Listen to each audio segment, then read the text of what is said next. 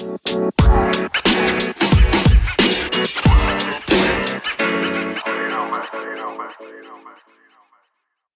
morning, afternoon, or evening, wherever you are in the world. Welcome to DBN News for 1 2 2020, the semi daily news that even plants Craven Anchor's number one gaming news podcast.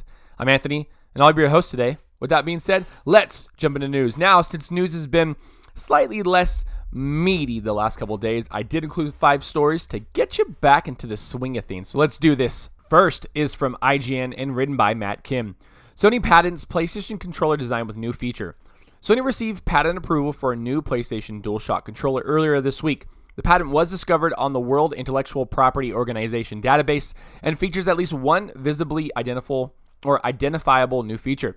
As reported by Polygon, the patent for the new DualShock was approved on December 26th. The front of the controller is similar to the existing PlayStation 4 DualShock, but it also differs from the new PlayStation controller patent that was uncovered in November. For example, there's no PlayStation Home button on the new patent. But the biggest change can be seen on the back of the controller. The new design adds two back triggers to the controller. Unlike the new accessory that adds back triggers to existing PlayStation controllers, these seem built into the controller itself. It's unknown what the patent is for specifically. While there's a chance this design could be intended for the PlayStation 5, there's an equal chance that this design is meant for other products like the existing PlayStation consoles. Furthermore, companies regularly request patents for designs that never end up being used. I really hope this is for PlayStation's version of like an elite controller. I mean, they gave everybody now the option to have those back buttons, but they have been lacking a sort of elite controller that they could sell and kind of market as their pro gaming tool, you know? Second is from IGN, written by Joshua Yehl. Jared Leto's Joker will not be in Birds of Prey. The upcoming DC movie Birds of Prey will not feature Jared Leto's Joker, according to star Margot Ra- Margot Robbie. Almost said Margot Robbie. Variety via Newsarama reports that Robbie confirmed Leto's Joker will not appear in the film, even, as a cameo, although a direct quote from Robbie was not given.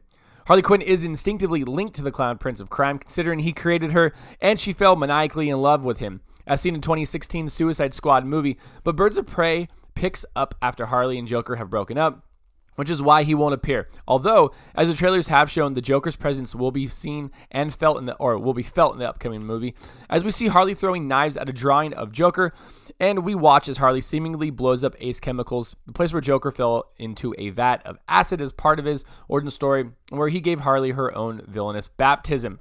Robbie also explained how she didn't understand why Harley Quinn would stay in a relationship with the Joker, who wants to kill her most of the time in the comics. Harley eventually leaves the Joker in the comics. But listen, folks, Jared Leto's Joker is my favorite Joker, and I know that's an unpopular opinion, but I liked it as a fresh take, and it's kind of silly that he's not going to be in there. He could have been the bad guy. I like who they're doing for the bad guy, but whatever, you know. Third is from IGN, written by Chris Priestman.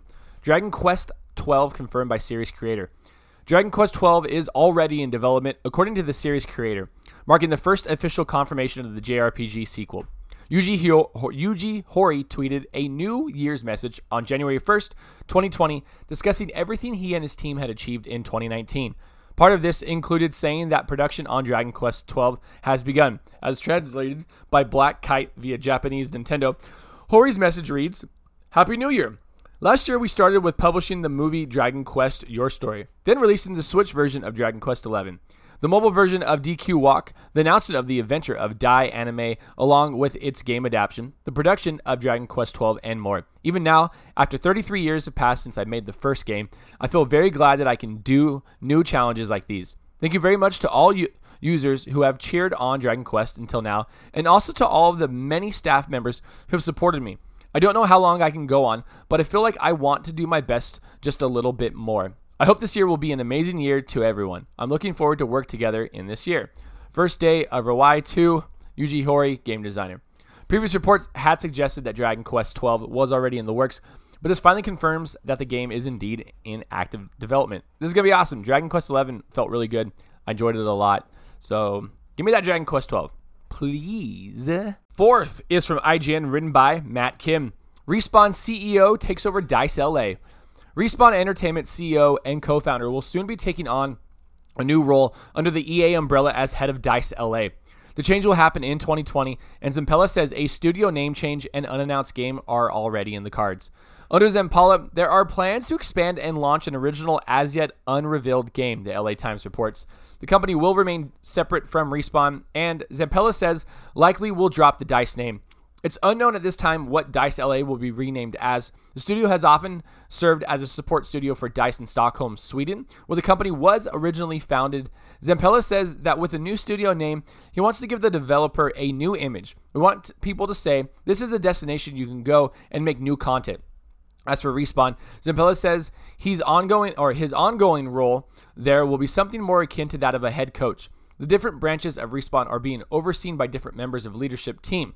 Stig Asmussen, director of Star Wars Jedi Fallen Order, will oversee the narrative-driven branch. Apex Legends will be overseen by Chad Grenier, and Medal of Honor Above and Beyond, the new VR game, is being overseen by Peter Hirschmann. Got some moves being made, folks. Got some moves. And last is a small little tidbit, but I wanted to include it anyways. It's from IGN and written by Matt Kim. Toss a coin to your Witcher is now a playable song in Beat Saber. If there's one thing that audiences took away from Netflix's The Witcher TV show, it's Jaskier's Toss a Coin to Your Witcher ballad. And now that catchy song is playable in Beat Saber.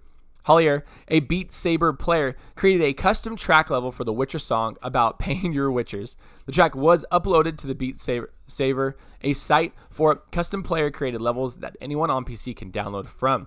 Unfortunately, you can't change the default red and blue sabers into steel and silver sword, but you can always just use your imagination. Ah, go and get it. Cool. And that is the news for today. Thank you for listening and let us know what you think about any of the stories we talked about by sending us a message on Anchor, the podcast app we use to record the show. If you'd like to support the podcast other than listening, please check out our Anchor page at anchor.fm slash dadsbeardsnerds where you can donate to us via the support this podcast button and sign up for a monthly donation of 99 cents, 4.99 or 9.99 per month. Find us on Twitter at dadsbeardsnerds, Twitch at dadsbeardsnerds, Instagram at dadsbeardsnerds podcast, or if you'd like to be part of our ever-growing Discord community, find that link in our Twitter bio or the show notes for every show that we release and produce. Until next time, I'm Anthony. I look forward to making more content for you.